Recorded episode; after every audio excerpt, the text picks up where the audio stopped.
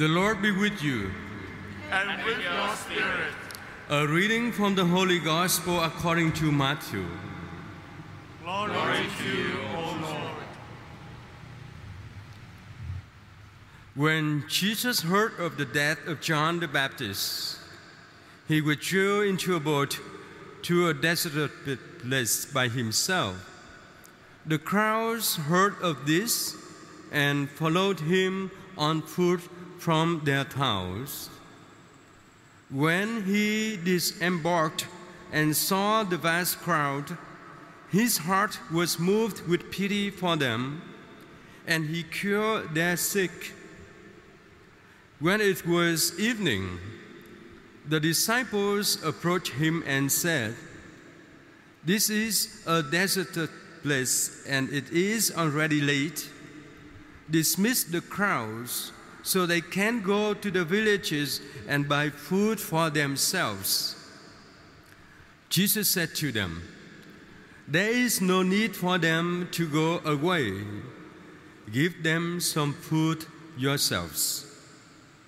But they said to him, Five loaves and two fish are all we have here. Then he said, Bring them here to me. And he ordered the crowds to sit down on the grass. Taking the five loaves and the two fish, and looking up to heaven, he said the blessing, broke the loaves, and gave them to the disciples, who in turn gave them to the crowds.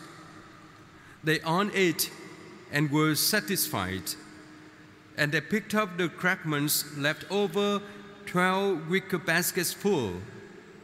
Those who ate were about 5,000 men, not counting women and children. The Gospel of the Lord. Praise to you, Lord Jesus Christ.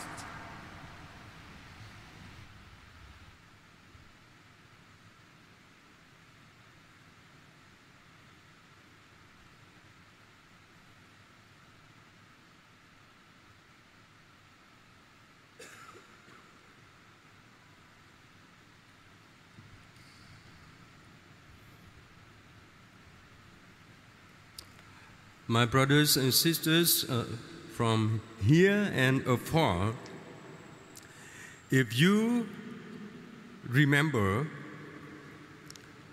on March 26th, when this pandemic developed for the first time in this country, Archbishop Joseph Nguyen Nang announced a, a suspension for public celebration in this archdiocese.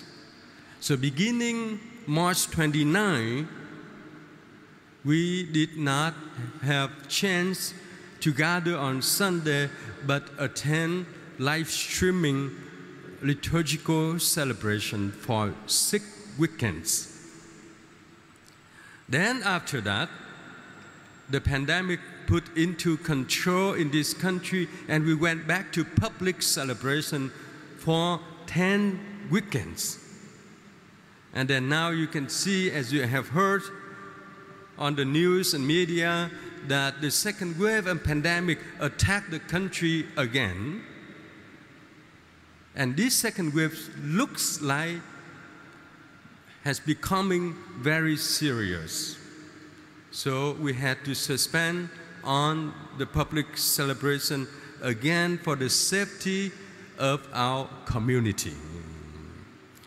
Therefore, today, we are now together cyberly. Because of that, my contemplation of the readings today was stuck with one image. I don't know if you can guess what job now would be considered the most high risk job in the world medical staff, medical personnel. Look, while the whole society tried to distance ourselves from one another, all medical staff personnel had to come forward and be with the infected persons, with the patients, risking their lives for the life of others. With that stuck in my mind, the contemplation went deep into the image of nursing. Nursing. You know, in English, the word nurse, N U R S E, has in the form of noun and also in the form of a verb. And on the readings today, the first reading from the book of Isaiah, the second reading from the uh, letter to the Romans, and the gospel from the Matthew text on speak about God nurses his people in any circumstances, in any reality, in any chapters in our human historic. God never ceases to nurse his people. So let us go back for a moment. The first reading, the book of Isaiah that we heard today, was taken from the last part of the second part of the book of Isaiah, where the prophet plans some hopes for the people of God. Why they were so exhausted, worn out, hunger, thirst. Prophet Isaiah encouraged them to keep trust and faith in God because only God who can satisfy the need and the thirst of the people. So we consider the first image in the book of Isaiah as the image of God who nursed the people naturally. So today we have three aspects of nursing from God from nature, from eternal of the being, and from the communal of people. The first God nursed people through many events of nature. The well that springs water, the food from above, and the leader to lead the people out of exile to the promised land. The second reading, taken from the book of uh, St. Paul's letter to the Romans, Paul reminded his brothers and sisters in Rome that given any circumstances, given many difficulties of life, do not ever, never separate your life from the love of God. In other words, don't let any social turbulence depart you or take you away from the love of God, which is the church. So when the apostle writes a letter to the community of faith, he knows the community, he knows the church of God with faith and with love. Therefore, keep in mind what Paul asked the Romans. He speaks to us today.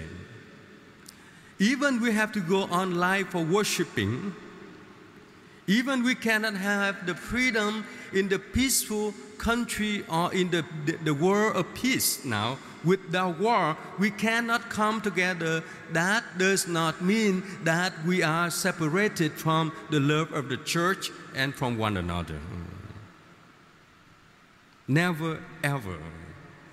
Because as long as we make the sign of the cross on our body, we profess a faith that's shared by many. So, with that faith, we come to encounter a person whose name was Jesus,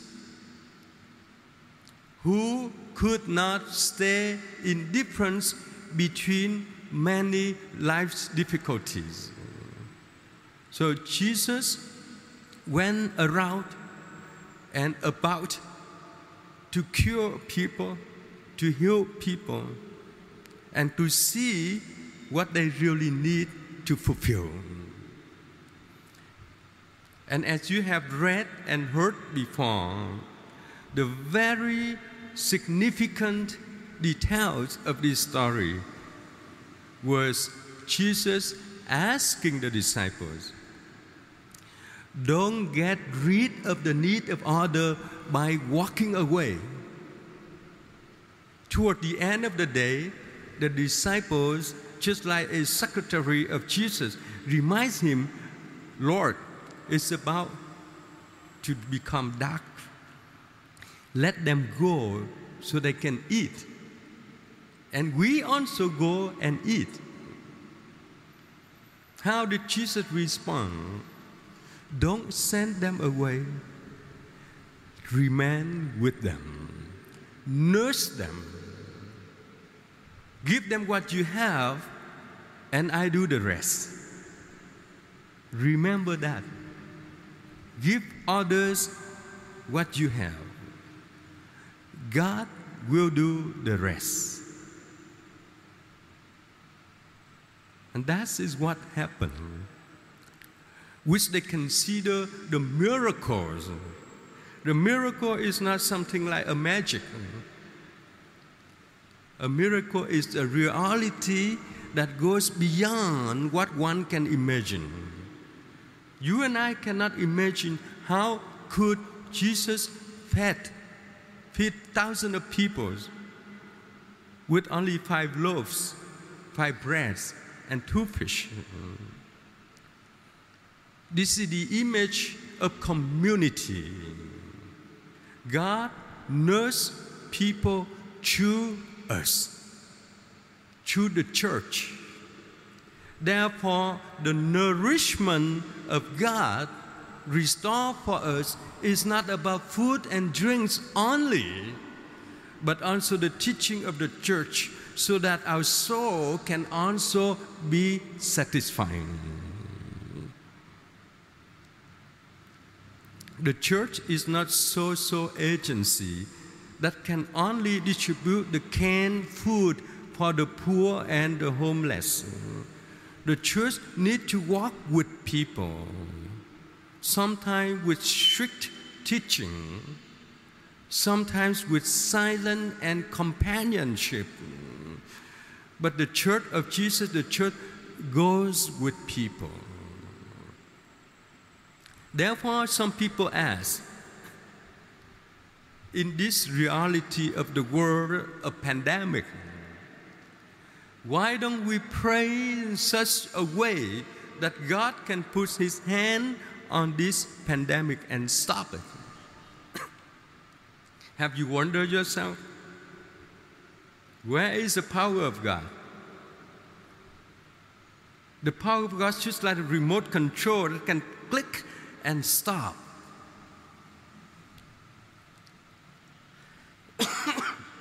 If we go deeper into this narrative of the gospel, you see uh, God is asking us to stop the pandemic.